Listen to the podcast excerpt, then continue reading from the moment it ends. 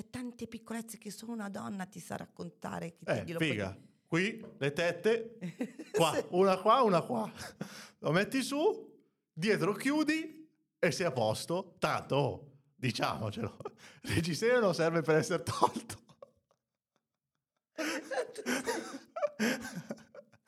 Vabbè, non è normale.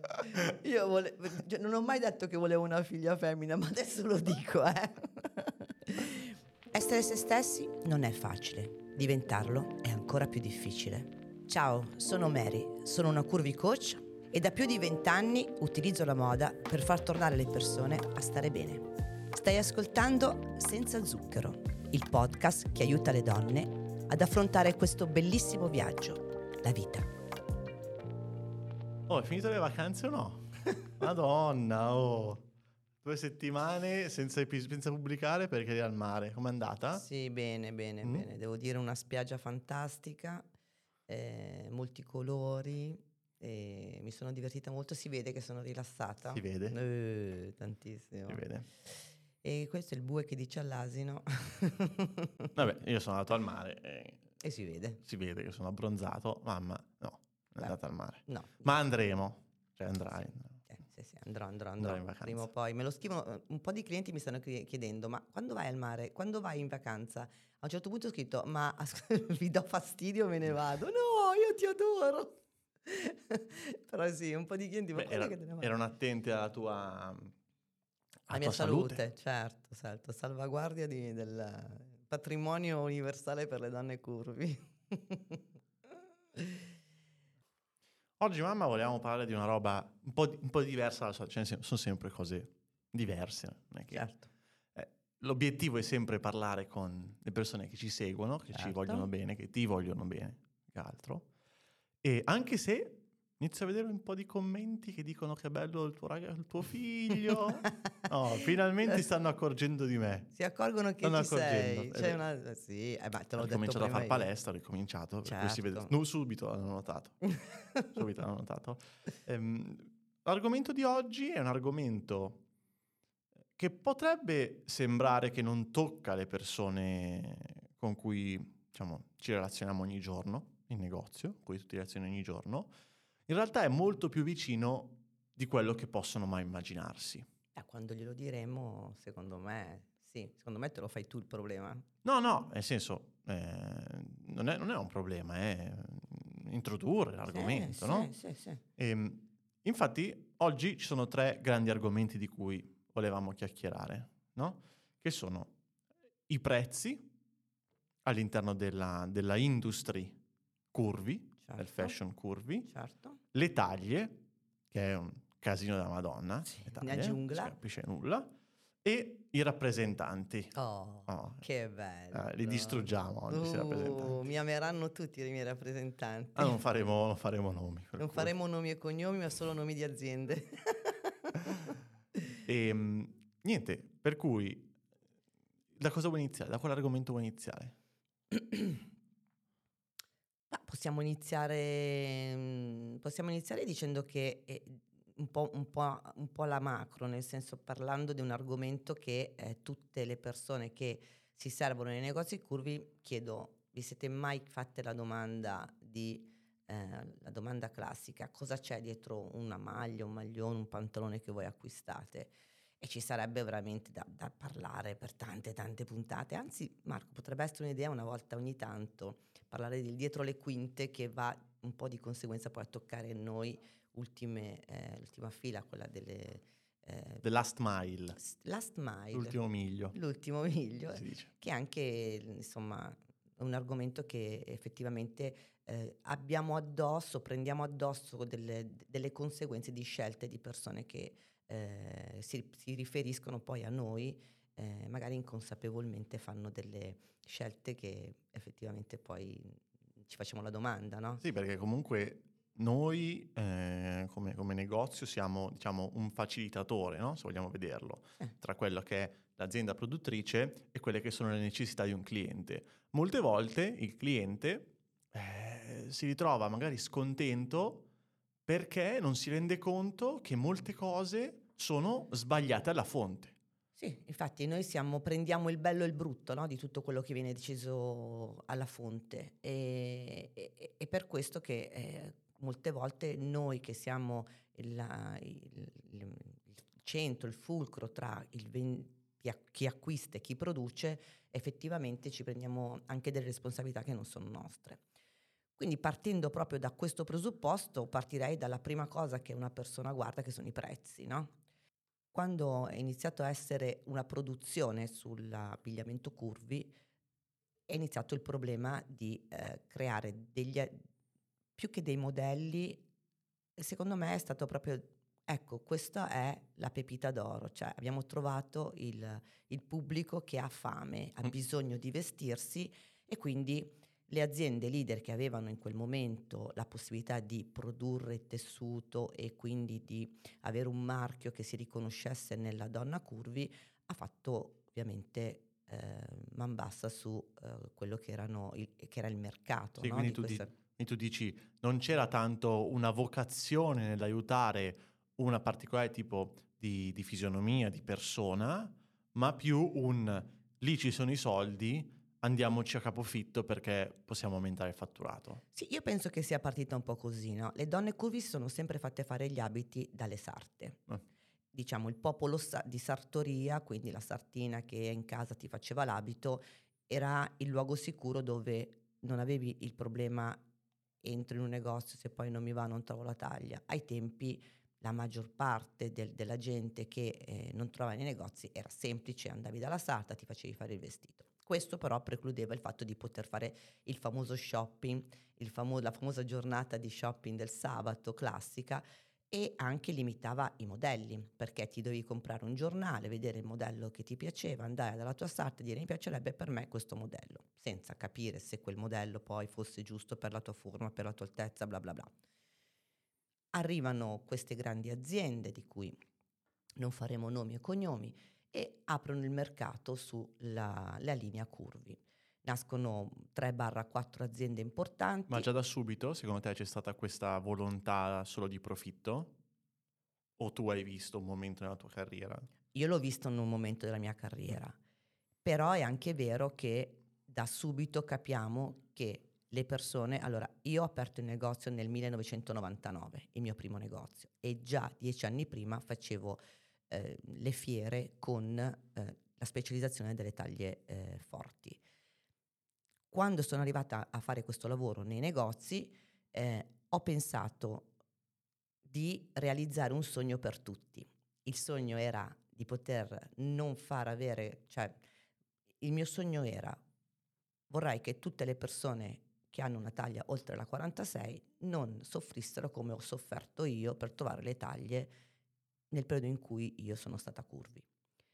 E quindi con questo bellissimo sogno che hai a 20 anni sono andata in questa prima azienda leader ancora mondiale per le taglie oversize e ho preso l'impossibile. Io non ho mai pensato in quel momento il, al prezzo, io sono andata pensando di cercare quel modello che io non ho mai trovato, che vorrei dedicare a quella persona, pensavo alle persone, senza tener conto che in quell'età io avevo una maturità completamente diversa. Il negozio ha aperto, con queste aziende è andato benissimo e sono ancora qua a parlarne, per cui va bene. Però la cosa che mi aveva mh, fatto riflettere, poi nel tempo capivo, è che non era per tutti. Cioè, nonostante essere curvi è una cosa che è per tutti, nel senso non, non c'è la differenza di eh, non c'era la possibilità poi che tutte le persone potessero attingere eh, in un negozio. Era quasi diventato un lusso potersi ecco, vestire. Cioè già c'era il problema che non trovo il vestito, poi se lo trovo costa anche tanto che non me lo posso comprare. Queste aziende si sono fatte forti di un marchio, di testimonial importanti che erano in tv, per cui hanno trasformato il um, must have in qualcosa che risuonava come sei sfigata se non ce l'hai. Secondo te questo prezzo alto, perché quando si va a definire un prezzo in un'azienda sono due, diciamo, le leve che si possono utilizzare. Una è guardo quanto mi costa e faccio un ricarico del costo perché in quel modo sono sicuro di fare utile. L'altro è ok, mi costa poco, però lo vogliono così tanto, la domanda è così alta e sono così, tra, tra virgolette, disperate le persone che hanno Sì. bisogno di quel prodotto che io alzo il prezzo tantissimo, come è in America, ad esempio, con le, le pastiglie per il diabete. Hanno dei prezzi folli proprio per questo motivo, perché o le compri o le compri. Certo. Quale dei due secondo te? Secondo me è la prima. Quindi non è un fa... È quella di costi? Sì. Quindi sono i costi alti proprio per produrre?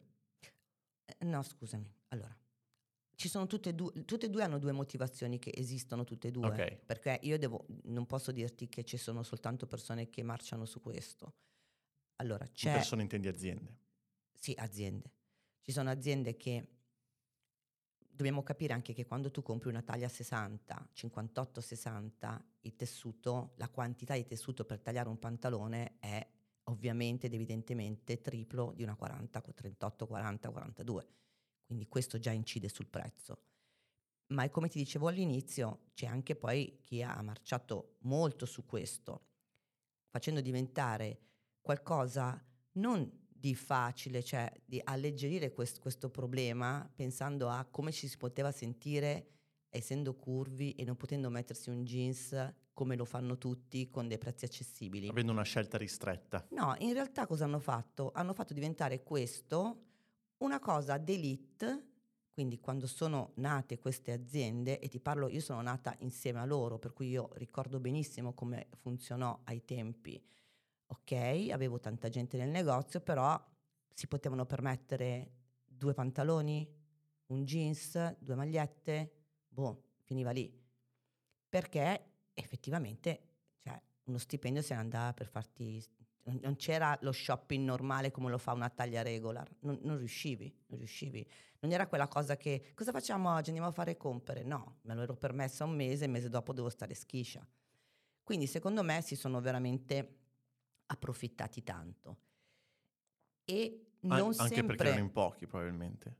Eh certo, C'erano così poche aziende che ora po- quello, ora sì, quello. Le, le- marche comunque erano, ti dico, 3-4 aziende in Mhm. Italia che facevano, producevano e, e commercializzavano am- articoli per donne curvi.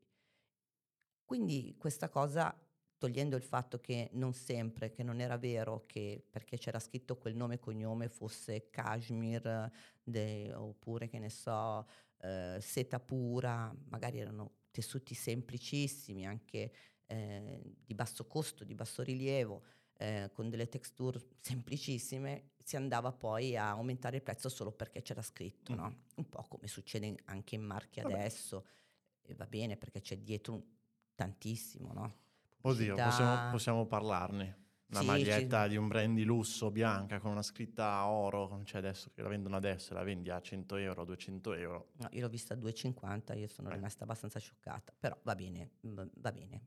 Mm. Mm, Probabilmente lì c'è un, un discorso di elite su chi indossa quella maglietta. Va Vabbè. Ma tanto poi ci pensa qualcun altro a rifarle uguali. Ma lì è un altro discorso. Quindi il prezzo, ha- secondo me abbiamo due posizioni su cui parlare, come ti dicevo. Ok, va bene, ci vuole più tessuto, ma non sempre questo tessuto eh, mi spiega il prezzo per cui sta uscendo quel, quel capo. E poi c'è il fatto appunto che ti dicevo che le persone eh, davvero approfittano del fatto che ci sia talmente tanta richiesta che se la vuoi ce l'ho solo io e poche persone che lo producono ce l'ho, ce l'ho solo io, quindi devi venire da me. Grazie a Dio adesso le cose sono cambiate, quindi questo ti parlo degli anni, fine, ne- inizi anni 2000, fine anni 90, insomma era, era così per una decina d'anni, è andata così. E poi improvvisamente scatta. Scusa, questa- le persone che non potevano permettersi quei vestiti cosa facevano? Come si vestivano?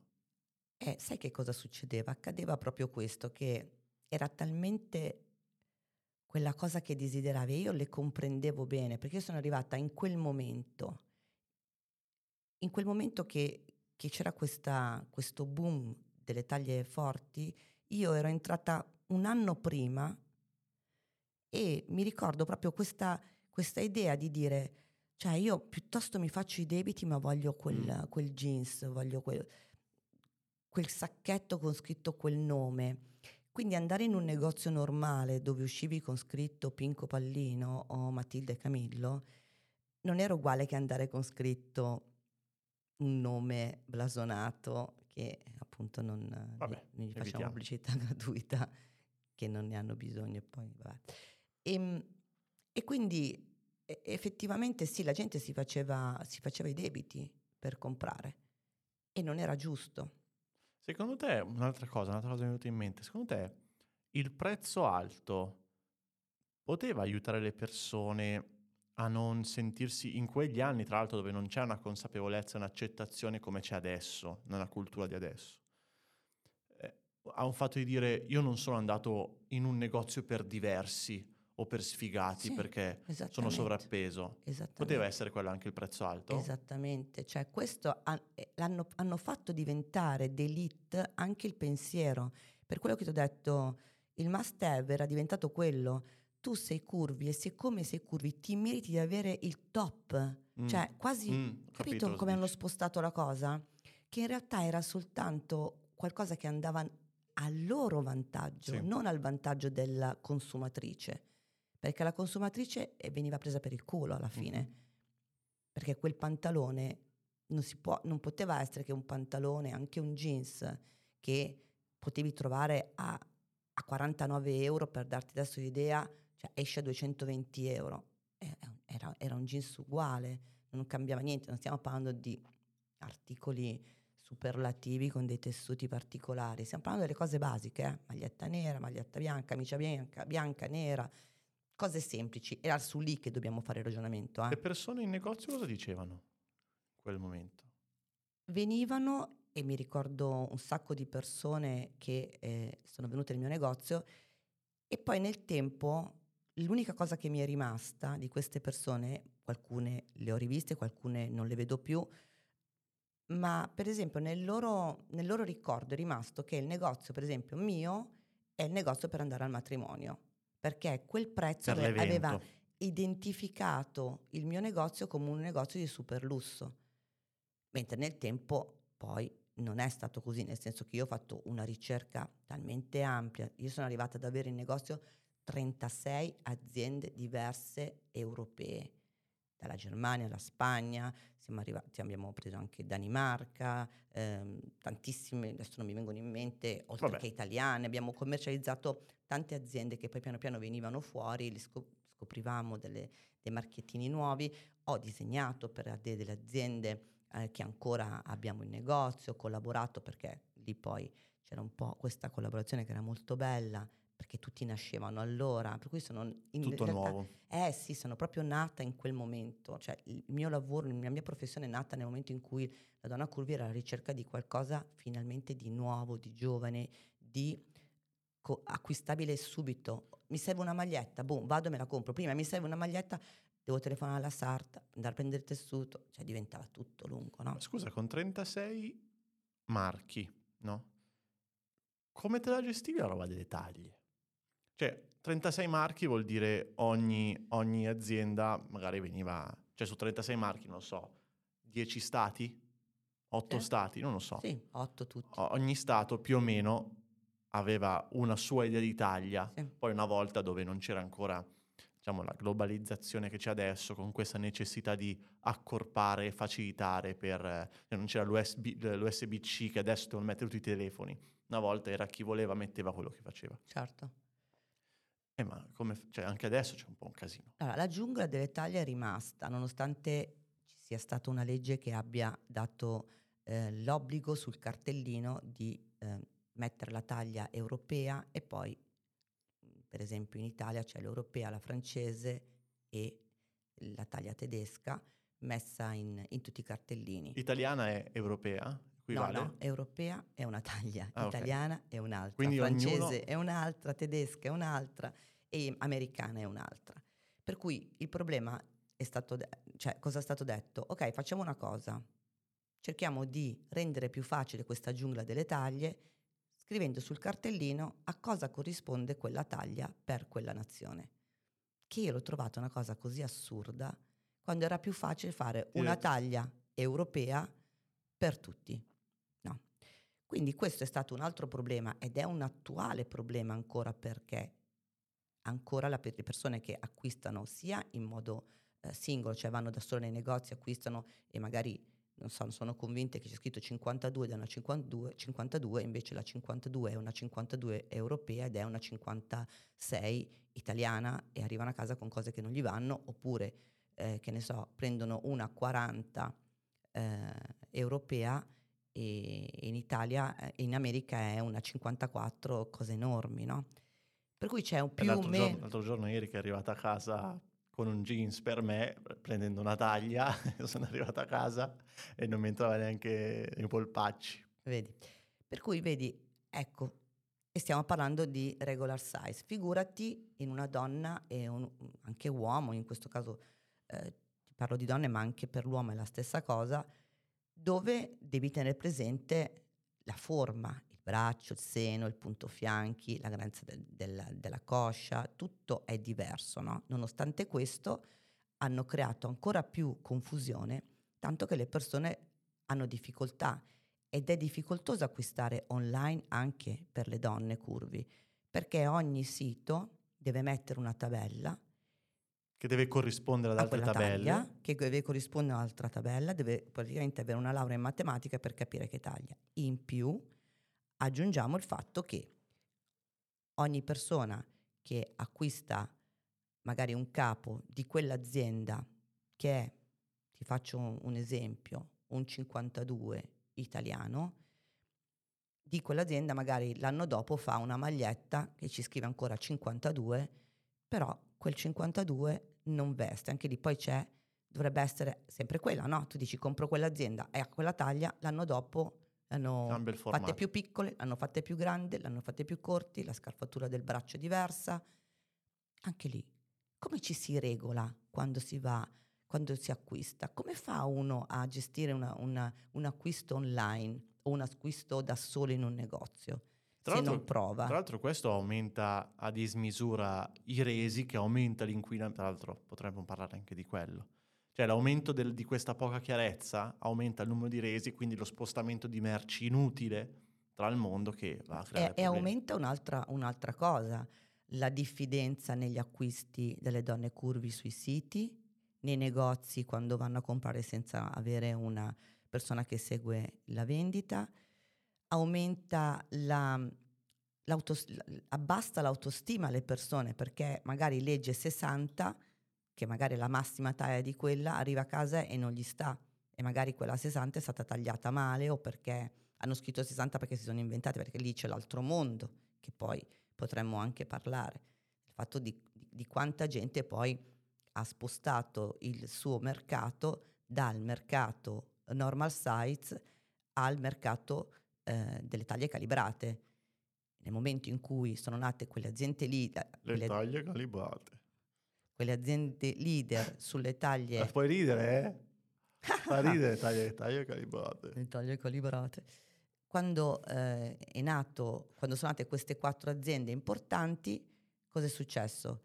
Che poi ovviamente tutti hanno cantato, dice, ah, cazzo però, se, guarda come lavora quel negozio, magari si guardavano tra di loro, no?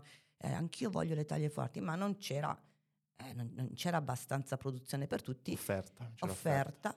E quindi uh, hanno iniziato a pensare, ma sai che c'è? Ma se facciamo anche noi le taglie forti? Per cui un qualsiasi... Ne hanno preso il mouse, hanno trascinato e hanno allargato semplicemente sì. i modelli. Ah, no, no, no, hanno allargato, cioè hanno preso il mouse che arrivavano fino al 50, ma sì, facciamo 52, 54, 56, 58, fino alla 66, cioè come se fosse lascio signora, un etto, eh, cioè uguale. e 68 che faccio? Lascio? Sì. lasci, lasci, grazie. Quindi... Tanto io dico sempre di no, lasciare, mi stanno sul cazzo. Sì. Quando i salumieri mi dicono duetti, duetti, dici no. Ah, no, brutto sempre... stronzo. no, duetti. Perché io ho questo complotto in testa che secondo me lo fanno apposta per aumentare le vendite. Sì, ci sta proprio sulle palle. Vabbè. Vabbè, beh. Vabbè. Saluto tutte le persone che... tutte no, le mie quando chi... mi vedete, sappiate, mi vedete, duetti. sono abbastanza riconoscibile, purtroppo. Due. Duetti, punto. Non... Mm, sembri troisino. Ma... Mm. Non lo so. lo sai che... Mi fa scurno. potrebbe dire Massimo Troisi. Quindi è proprio questo è stato il ragionamento. Allungo la tabella taglie. E qui è stato l'errore. Qui è stato il degrado assoluto mm. della, dell'idea della taglia. Anni? Della taglia. E anni 2010, 2010-2015. Quegli okay. anni... Beh, non tanto tempo fa. No, dal, dal 2010... anni fa. Sì, sì. Dieci anni fa. Dieci anni fa, 10-15 anni fa, dai, ti dico così alla grande eh, quando appunto si vedeva che il mercato del, del conformato era un mercato funzionava, in, certo. funzionava allora cosa hanno fatto? Ma perché no? Allora venivano aziende che magari ha sempre fa, cioè, famose per aver fatto sempre taglie piccole mh, mm, e ti proponevano... Anche a te te l'hanno proposto? Certo, eh. certo, certo. Me ne ricordo tantissime. Allora io ero con il rappresentante e magari vedevo lo stand con tutti, mi faceva vedere tutte le cose, oppure andavo in showroom o vedevo una sfilata a Milano. A, a parte che venivano sempre quasi sempre indossate da taglie regolari, per cui già era difficoltoso capire come sarebbe stata una taglia più grandina. E poi la cosa che io chiedevo, dicevo, sì, ma se aumenta la taglia, aumenta anche la lunghezza, cioè iniziavo a fare domande tecniche di una che fa quel mestiere già certo. da un po' di anni, no? E qui nasce un po' il problema che le persone si erano inventate allargando soltanto da A3 ad A4, A5, senza pensare che se allargo la taglia poi magari mi trovo una maglietta che è una 64, sì che mi veste di larghezza, però se è una 64 ci avrà un po' di seno, ci avrà un po' di pancia e tutto si accorcia, oppure attenzione che se mi fai una 64 mi devi fare la, la calatura della manica più ampia perché il braccio una 64 non può essere lo stesso scarto taglie dal 42 al 44, sì, ma sarà diverso. Il peso e l'aumento proporzionale di adipe non è che segue proporzionalmente le stesse fattezze di una persona che pesa 50 kg. È proprio diverso, eh. è una taglia centrale tra una e l'altra, cioè quella calibrata, la taglia dispari.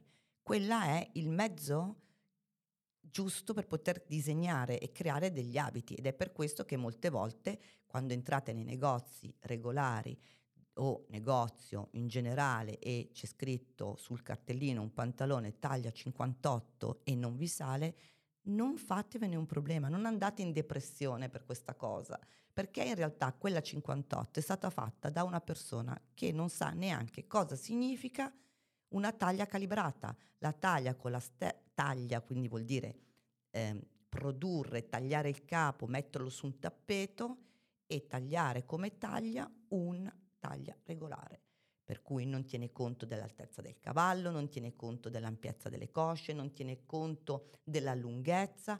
Questo deve farvi capire che non siete sbagliate voi, è sbagliato il sistema in cui vengono eh, prodotte le taglie. E l'epicentro di questi problemi è riscontrabile in una singola figura. Lei, lui, piuttosto purtroppo non è lei, lui, tu, rappresentante di taglie forti. Sei la Ma rovina del mondo. rovina. Ma sai quello che vendi. e, e, quindi c'è l'altro tasto dolente in questo mondo. Hanno stanziato eh, la classifica, sai? No. Hitler, Mussolini, rappresentanti di Italia. Dai che poi no, io no, no io le voglio, a parte voglio, no. quelli che aiutano noi. No, i nostri no, i nostri non li tocchiamo. Però, no, tocco anche voi, perché è giusto che tocco anche voi. Tutti siete sul mio banco quest'oggi. Sì, e tra l'altro ormai sono, come al solito, sono diversi anni che viviamo, che ci conosciamo io e te. E um, quando parlavamo anche a casa, o le volte che ero più piccolino, comunque vivevo in negozio, perché ho sempre vissuto bene o male il negozio. Certo. Io adesso che ci penso, oh, ma non credo di aver mai visto una rappresentante donna. tu hai mai avuto una rappresentante donna? Oh, due meteore. Due meteore, una di intimo, che è la cosa più normale del mondo, che se hai le tette sai vendere i reggiseni, e ne ho avuta una sola ed è durata sei mesi, bravissima. Alessandra si chiama, saluto. E uh, una ragazza che vendeva giubbotti da donna calibrati, un'azienda molto bella, che è durata mh, mm, forse tre mesi, Carolina, che poi mi ricordo anche il nome. Salutavano sempre. Eh? Salutavano sempre. confrontandoci con mamma, in realtà no, no. ce n'è una. No, no, no, io Ah, non, oh. non ho detto che non ce n'è adesso, ho detto che ce ne sono, po- che cosa ho avuto No, fino adesso. sì, sì, no, ce ne sono poche, però diciamo che... Il passato era quello, no? Sì, sì, sì, sì, Oggi sì. se mi dici, nella- io ho, adesso commercializzo 1, 2, 3, 4, 5, 9 aziende, 10, di queste 10 aziende ho una rappresentante donna. Che comunque è meno rispetto alla, alla, diciamo, alla percentuale italiana, perché come abbiamo trovato prima, eh, solamente il 13%... No, aspetta, scusami. È il Fai un 13%? calcolo. Eh, aspetta un attimo, eh. Uno su nove. È giusto. È il 13%, è quasi, Eh, è quasi giusto, perfetto. ci siamo, è perfetti. su- No, no, uno su eh, 10 come eh, uno fatto su... Sì, Eh, sì, sì, sì. certo. Eh, Ma cos'era sto rumore? era la- l'Apple Watch che Ok. si è tolto l'acqua. Quindi una su 10. Ma vendono il 20% in più degli uomini.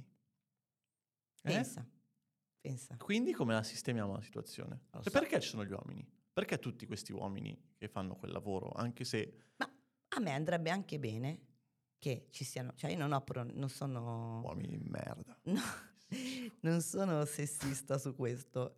Mancherebbe Però- altro. Però mi chiedo, mi chiedo... Poco il 10%, però in un, in un mondo che è molto vissuto dalle donne. dove le donne sono mi sembra l'80% di, di- le donne sono l'80% delle persone domanda, che acquistano certo. della domanda, cioè in generale non solo abbigliamento, abbigliamento curvi, cioè la donna comunque è la maggior E il restante 20 sono i regali per le donne.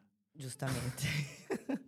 Però voglio dire, questa, do- questa è una domanda che mi faccio da sempre. Eh, Che E risposta? pensa che c'è stato un, un periodo in cui ho, ho- ho sognato di farlo, Eh. mi piacerebbe tanto. E ho provato anche a dire a, un- a delle aziende, specialmente delle aziende tedesche, mi ero proposta di andare magari a, con, con i con- con le aziende, con i rappresentanti, a, a, mh, mostrare la, mh, la collezione di come andava messa, nel senso mi Certo, aiutare. Sì, ma proprio del tipo avere una, mm, un- una stanza nello showroom e avere una griglia dove far vedere come andava messa la collezione, come avresti potuto mettere quella camicia, dare più opportunità.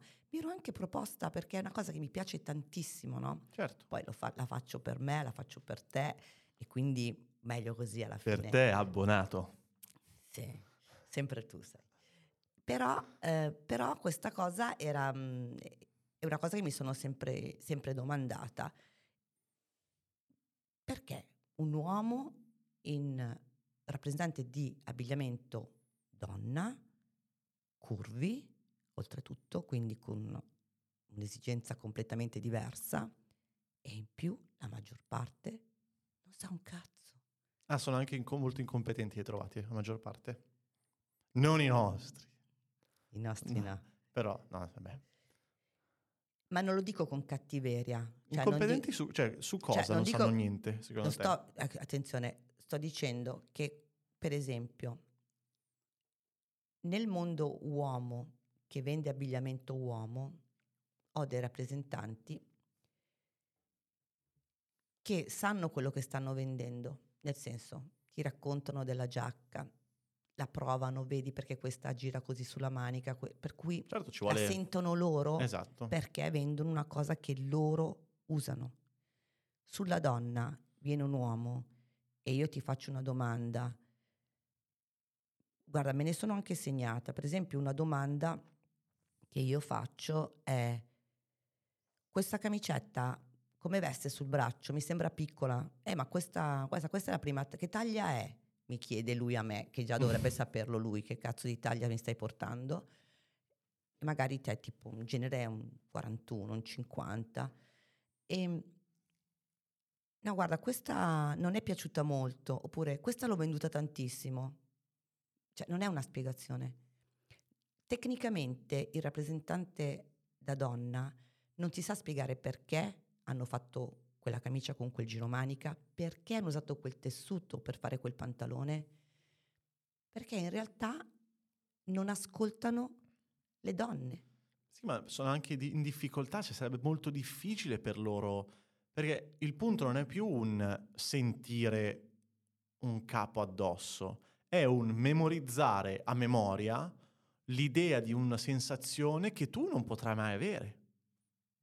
È vero, però è anche Che sei un vero, professionista. dici. però è anche Sì. vero che io oggi ti posso dire che non è che tutte le persone che fanno un mestiere o un lavoro devono essere, si può dire, fruitori di, quella, Ah, di sì. quell'articolo. Cioè, nel senso, io posso non essere, eh, che ne so, non bevo, sono astemia, ma conosco bene il vino che ti vendo. Sì, mm, sì, va bene, può succedere, è, è- un po' tirata per le orecchie, succedere. Perché?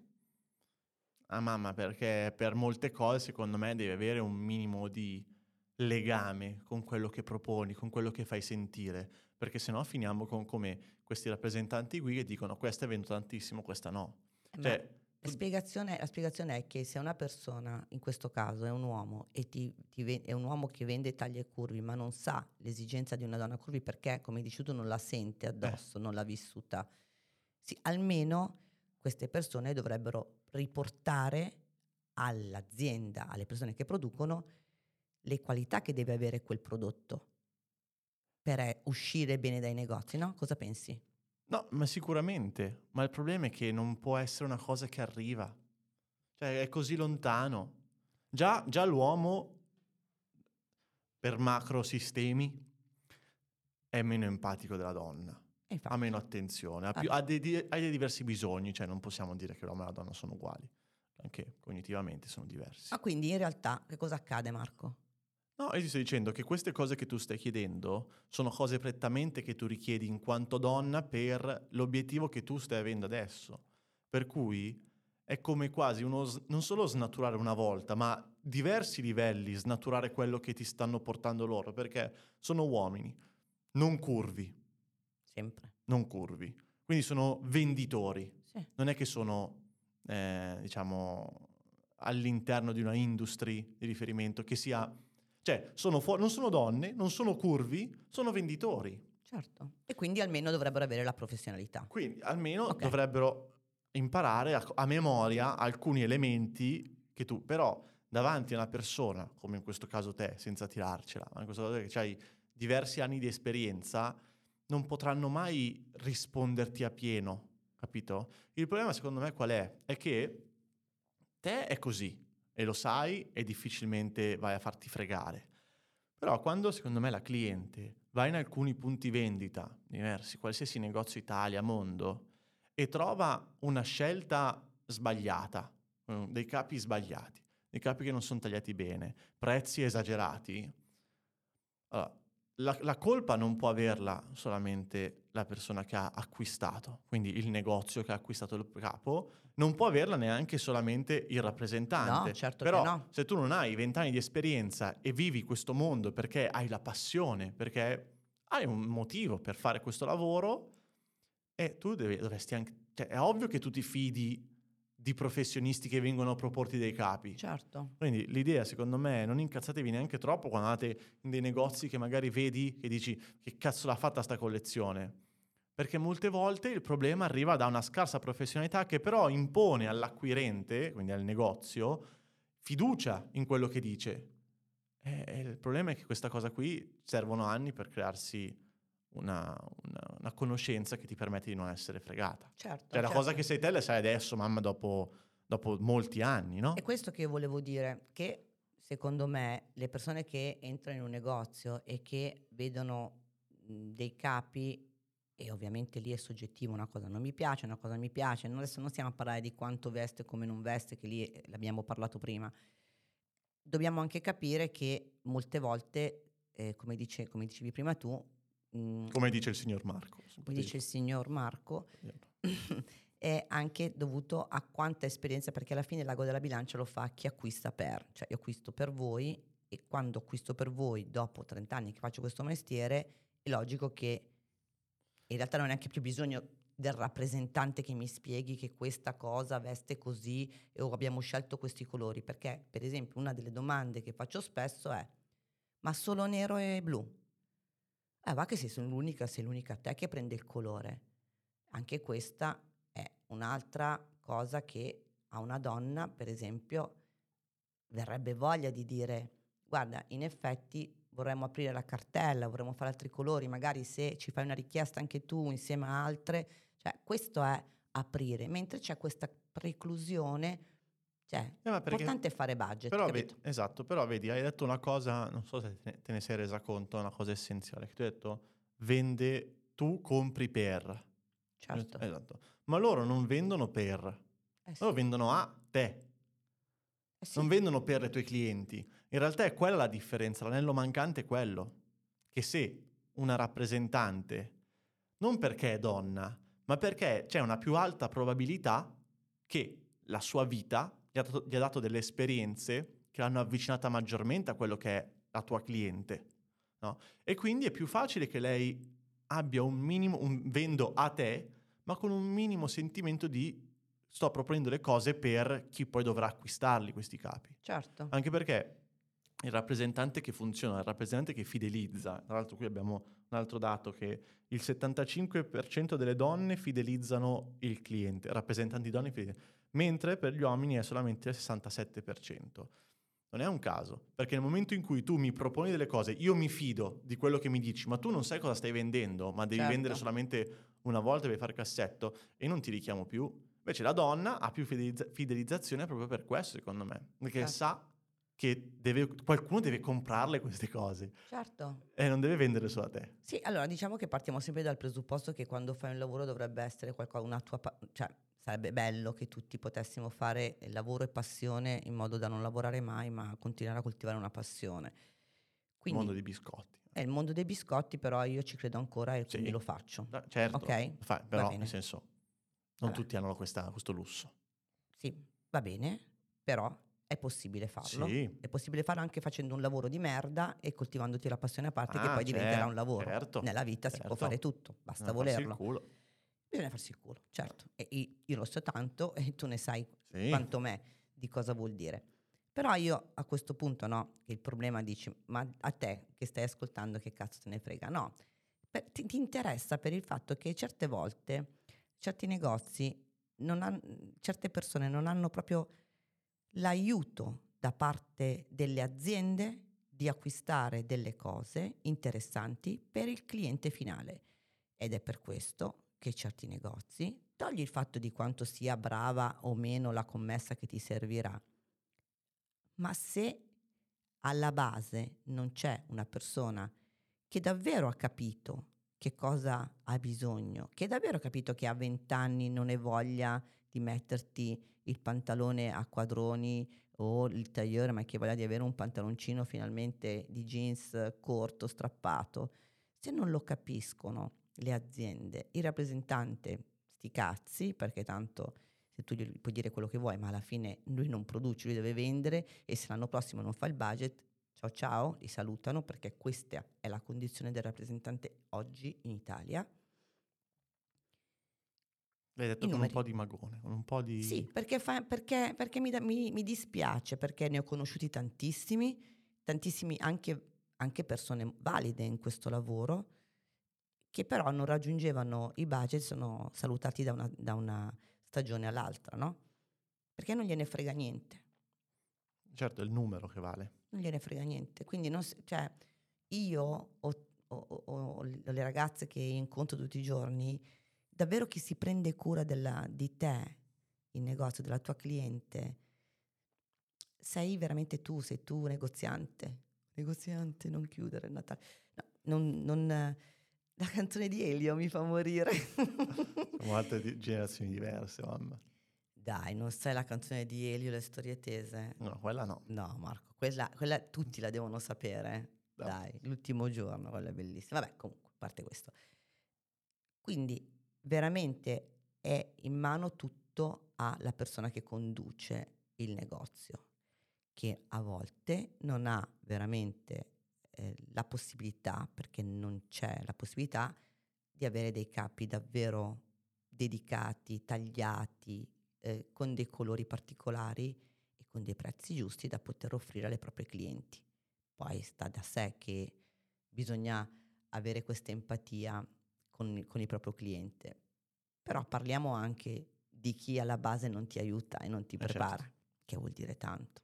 Quindi quando andate nel prossimo negozio e pensate che il problema sia stata la commessa, non Eh. rompetegli le palle perché magari non è colpa sua. No, infatti, infatti non è sempre colpa della, della commessa. Di commessa, vabbè, della titolare, come possiamo definire, comunque chi sceglie la collezione, chi compra. ecco, Con questo non acquista. voglio dire che i rappresentanti maschi non dovete più, perdiamo il lavoro tutti, per il- però fa veramente specie che su 10, 9 siano uomini e uno donna e stiamo vendendo. E un'altra cosa, cioè ti rendi conto che quattro aziende di intimo, quattro aziende di intimo, solo uomini. ah, ma almeno, ma no, ma e quando io mi chiedevo, scusami, E ma- se lo provano loro, Beh, eh, cioè, anche, ma come anche solo, ma- cioè, adesso voglio farvi questa confidenza. Vedere un uomo no, che gestisce un reggiseno con la coppa che te la mette lì così, cioè la delicatezza, no? una donna che ti spiega come veste la coppa, se veste, se- come fa il seno, se lo unisce, se lo mette più in fuori, che ti, cioè tante piccolezze che solo una donna ti sa raccontare. Che ti eh, puoi figa, dire. qui le tette, qua, Sì. una qua, una qua. Lo metti su, dietro chiudi e sei a posto. Tanto, oh, diciamocelo, il reggiseno non serve per essere tolto.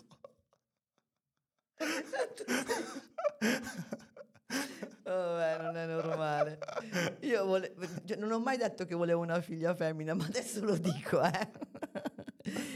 Comunque, specialmente ecco lì mi, mi- mi stupisce, eppure, eppure sono tante. Mentre noi aspetta, abbiamo tante rappresentanti. Qui è il... Scusa Mary, non so- fronte? Sì, bravo. Oh, No, ma tu scherzi. Cioè, un bikini un giorno ci abbiamo messo tre ore perché gli chiedevo, scusami, ma questo era un mix and match. Praticamente potevi togliere il sopra e il sotto, cambiare. Cioè, non riuscivamo a capire come si allacciasse questo, che era un triangolo che potevi farlo diventare con le spalline. E lui mi ha detto, ma poi ti mandano il foglietto dentro nella scatola. Istruzioni. Te lo giuro. Cioè, capisci? No, cioè, eh, cioè Michela torna. No. Mettiamo, quando finisce l'episodio mettiamo in memoria no di. Michela. No, vabbè. E Quindi qui questa è la situazione. la situazione, la situazione è che siamo in, continuiamo a, a- a fare cose bellissime noi donne e ci tagliano sempre fuori da cose dove sono nostre, che di competenza nostra, le indossiamo noi, gli uomini decidono che cazzo ci devono mettere, però, però, alla taglio cuce c'è sempre una donna, chissà perché. Questo era Senza Zucchero Podcast. Cosa ne pensi di questa puntata? Ricorda di mettere una recensione su Spotify o Apple Podcast e iscriviti al podcast anche su YouTube se vuoi, per non perderti nemmeno una puntata.